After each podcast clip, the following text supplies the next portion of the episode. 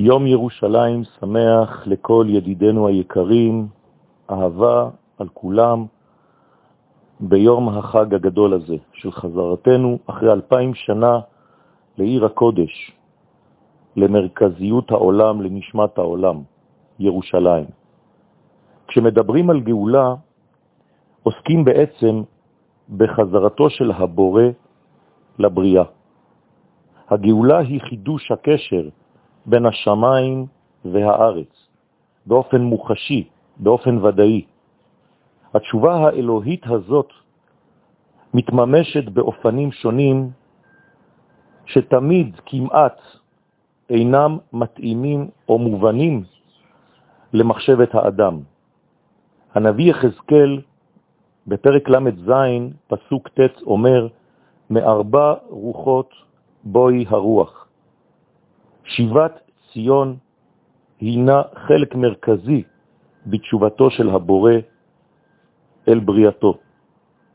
וגם שיבה זו נובעת מסיבות שונות וממניעים רבים, או מתוך אהבה לארץ, או מתוך לאומיות חילונית, או בגלל שנאת הגויים. ישנם כמה אופנים של חזרה: שופר גדול, שופר בינוני או שופר קטן. יש להבין כי יחד עם שיבת ציון משתנים פני הדברים בעולם, בזמן ובנפשות הפועלות. כל הפעולות האלוהיות מחוללות תנועות ביקום. הפעולות האלוהיות הן אינטראקטיביות ביסודן. הן משנות את הסדרים הישנים ומכשירות את העולם להשראת השכינה. הפעולות הללו נעשות במעגלים מן החוץ אל המרכז, כשנקודת המרכז היא קודש הקודשים.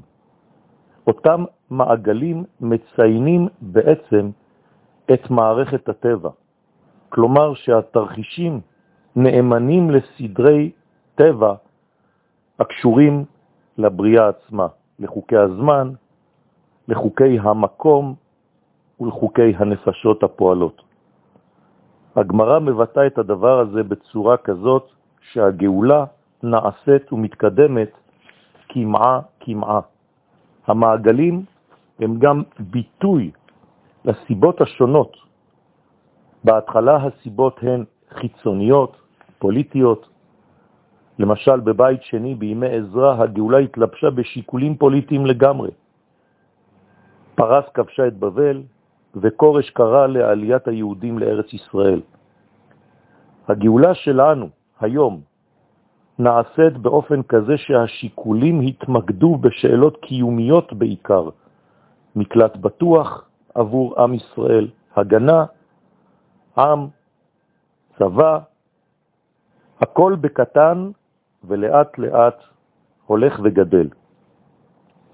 הגאולה של זמננו נעשתה פחות במהות פנימית, לפחות לא ברגעים הראשונים שלה. יש כלל, הקליפה תמיד קודמת לפרי בגילוי. החול תמיד מופיע לפני הקודש. הוא בעצם מכשיר את הקרקע להופעתו של הקודש.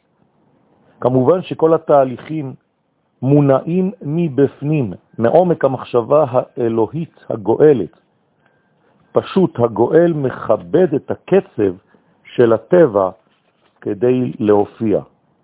אם ירושלים היא השיא, הרי שירושלים היא המחשבה הראשונה. סוף מעשה במחשבה תחילה. ירושלים היא שיא גילויו של הקודש, ואנחנו בעצם נפגשים שם בין הקודש הגדול ביותר ובין החול.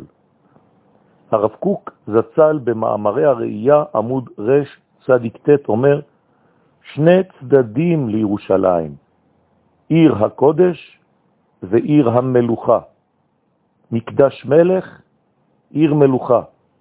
ירושלים, מסביר הרב, היא מקום שממנו מנהלים גם פוליטיקה וגם ערכים של קודש ביחד.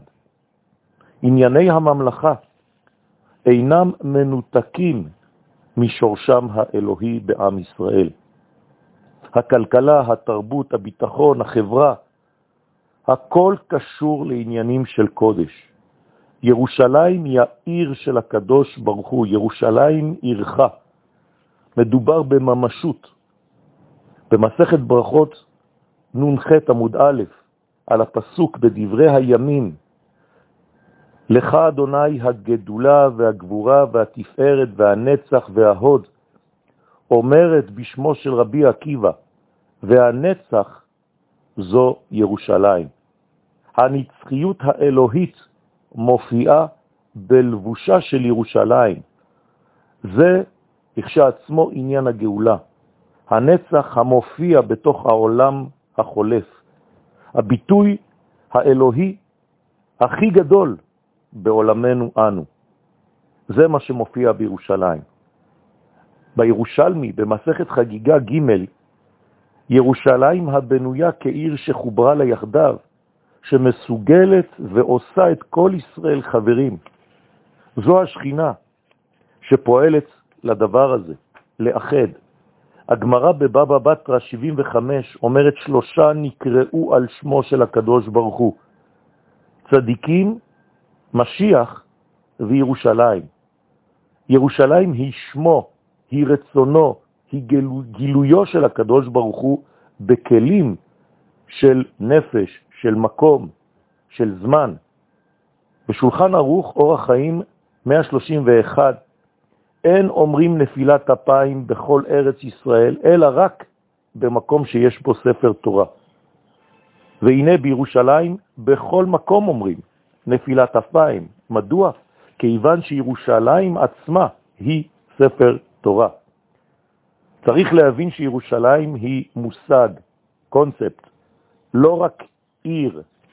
מדובר ברעיון פנימי.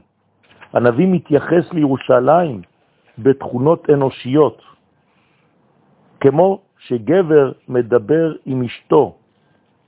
בפרק ב', הלוך וקראת באוזני ירושלים לאמור, כה אמר אדוני, זכרתי לך חסד נעורייך, אהבת כלולותייך, לכתך אחריי במדבר בארץ לא זרועה.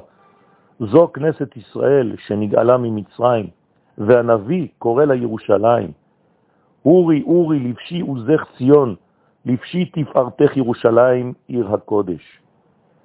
הניתוק מירושלים, כמוהו כחסימת העורק הראשי, דרכו מתפשטים החסדים לעולמנו.